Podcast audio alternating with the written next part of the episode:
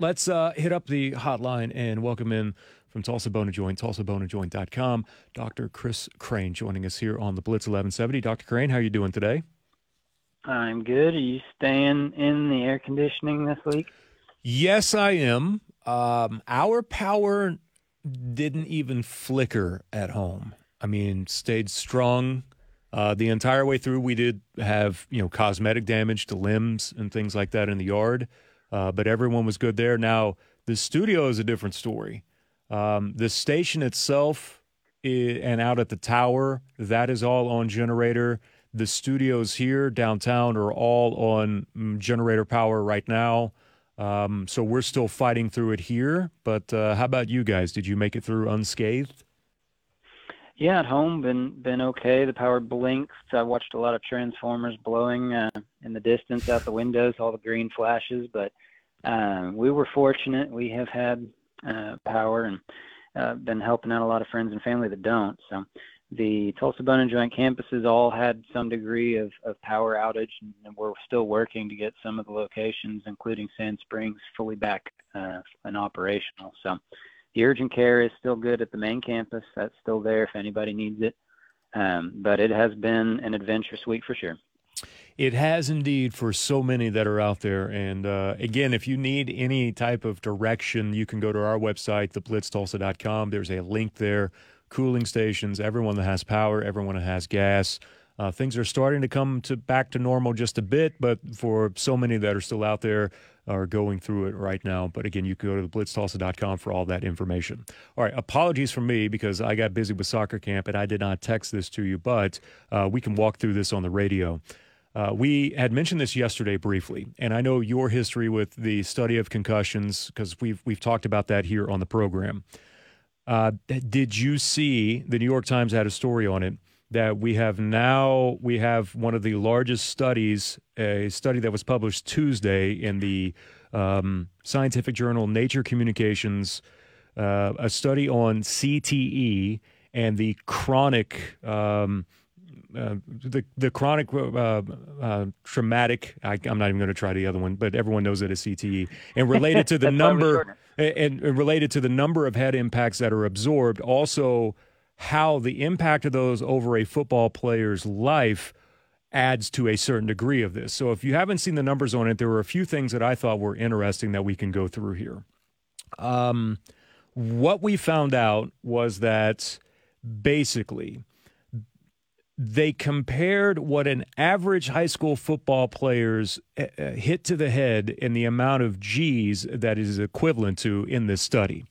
So we found out in the study that a fighter pilot during a roll is usually put through 10 G's. A car crash at 30 miles per hour on average is 30. A boxer's punch through the head on average is 50. And the average concussion is around 80 G's. Well, the average high school football player that takes a shot to the head suffers from 27 G's, according to this research that they found. And when you start adding these up, they went and added, Doc, the hits per season that specific positions take. Uh, like, for instance, defensive line was the highest one. Uh, an average number of 782 hits per season if you play defensive line. Forces per hit was almost 26 Gs. So that means in a total force per season, a defensive lineman could see somewhere in the range of over 20,000 Gs throughout the course of an entire season. And how that plays into how we go into what the estimates are in this new study about the course of just an average high school football player's season. When you start seeing numbers like that, it really kind of alerts you to one, the amount of contact that they're having, and two, the type of damage that you could also be subjecting the, the younger population to through head trauma it's it's pretty shocking when you see numbers like that. And then that's just per year, and so you extrapolate that out every time it's another year, and they play another season, and they take that same kind of similar hit profile. And as they get older and the kids get bigger, the kids are playing against get bigger, and the hits probably are not static from high school to college to upper levels of play. And so, I mean, is it any wonder that we're starting to see pretty strong evidence that this this leads to damage? This doesn't have no effect. It, it's definitely something we need to be paying attention to. I think we might end up in a situation speculatively where we've got things like pitch counts for pitchers, and we know that that's a cumulative thing as well. And maybe we've got hit counts that we start thinking about for football players just to try to understand that there might be a need to limit the number of times you're taking a hit this hard. So, Doc, when did it? Because it feels like um, when I was going back and just looking for a few things, it felt like like one of not the first, but there was a pretty big study that was published in 2012, I think, in the scientific journal Brain. Uh, that was kind of talking about the growing evidence of a link between head trauma and long term uh, brain disease that was amplified in all these studies of athletes and military veterans and uh, those that absorbed repeated hits to the head. How much have we learned in a in a span of over a decade from when that study, just that one example of a study, came out in 2012 compared to where we're at now in 2023? A lot of what we've done is try to understand the scope of the problem. I mean, this is something that Uh, didn't used to even be on the blip of people's perception of this isn't an issue and if they're not having symptoms. I mean, what? How can you prove that you know what they have later in life is related to this? and kind of working backwards from that. I mean, a lot of times the CTE, we have very limited ability to diagnose until after you pass away. And then they do the autopsy and they can see more extensively the damage that you've gone through. And in terms of progressing the science, that's really hard because you've got a lot of people that you're worried about having to go through this, but you can't really truly understand the scope of the problem. And so what we're seeing is over decades of research and different methods that they're trying with imaging to get better ideas of, of what the damage is to, just trying to fully map out the scope of the problem.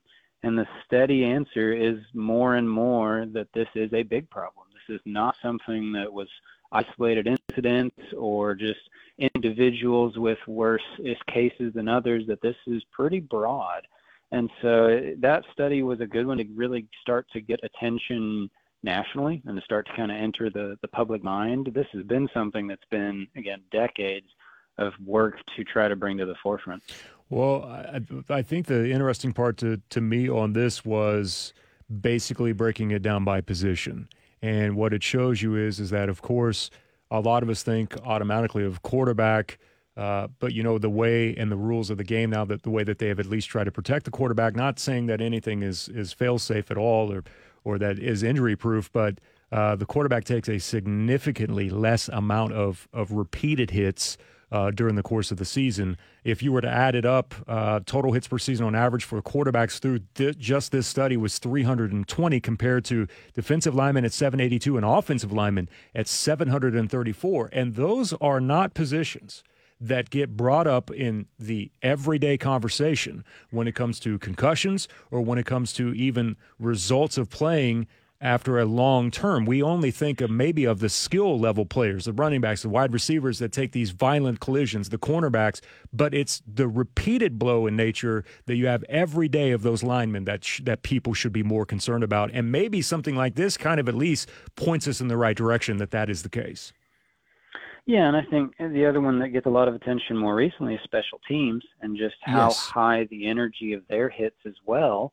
Uh, and that again, it may not be that you have as much of an issue from the CTE standpoint from single major hits, but that maybe it's the repetition, the constant barrage of quote unquote smaller hits that are going on in the routine practice and play environments in the linemen. And I think this is something that is a big problem. I think this is something we are going to continue to look into and understand, uh, not only for the health of the players, but just from the health of the, the sport. I mean, you, you can't to some degree, you can't be completely happy with football in its current state, causing this much damage to every one of its players. We've got to figure out how to protect the people that are playing this game. So here's the scariest part they went through and broke it down by year of high school uh, one, through, one through four, then college, if you played four years of college, and then by professional football. And they stopped after, let's see, six years of professional football. Um, let's just go with defensive linemen in high school, and that if you play four years the increased risk of CTE compared to only playing youth football is almost four and a half times more likely to develop CTE if you play four years defensive lineman just in high school. Now let's go and say you were to play full four years in college as well, on top of your high school career, you're 16 times more likely to develop CTE if you're a defensive lineman. And if you were to make it into the pros and play defensive line and say you're six years in, you're 109 times more likely to develop CTE. I, I, mean, that's another staggering figure, and that's just defensive line. We didn't even go through the quarterback or the or the running back time of this, but defensive lineman by far was was the most compromised group of position players that we saw in this study. And this is people that aren't necessarily having a singular injury. This isn't saying that they had a major concussion or got knocked out. This isn't saying that they went to their doctor with symptoms. This is just in the routine course of play. What you should expect to be exposed to leads you to that much risk. Yeah. And so that's not even counting for injuries that can happen in the game. I mean, it's just, it's just a staggering number. And I think that's what the research is going to continue to show, and as that problem starts to become blindingly ubiquitous, it's everywhere, it's every player, it's every position. It's going to start to be how can we actually make a difference? And I, that's the part I don't have any kind of answer to, but I can't wait for us to start to figure that out. And I don't know if anyone does right now, right? Everyone has a few ideas on how to go, but you know as well as anyone that this is going to be met with incredible pushback on what is Absolutely. what is now. I mean, people can call baseball all that you want, but football is the American pastime now, and it has been for for quite some time. And th- this is the one sport, right, that is seemingly uh, even at the NFL level, like. Uh, the Teflon Don. There, there's nothing that they, they can do wrong, but yet the numbers kind of prove that something has to change at some point. But the pushback is going to be at a level that we've probably never seen before. Yeah, I mean, you're you're definitely pointing to a major flaw in a sport that people don't necessarily want to to have changed. I think the big deal is going to come from advocating from the players and for the players, and and not just trying to focus as much on the the organizations or anything like that. I mean, really, truly, the people who are being affected by this are the players. It's the rest of their life that's on the line here, and it's something that they have got to work with everyone else on and we've got to work with them and just come to a place that's not so scary long term. I mean 109 times the risk just to play this sport is ridiculous. Yeah. I, I I refuse to believe we can't do better than that. How does a player by the way that gets to a certain point and looks at it and We've had a few players that have retired like super early. There was a linebacker from the 49ers that after his rookie season was like, you know what? I don't really want to do this with the type of injuries that I've had. And he was ridiculed, right? For one reason or another. Uh, I, that was several years ago. I think the, the temperature has changed a bit, but uh,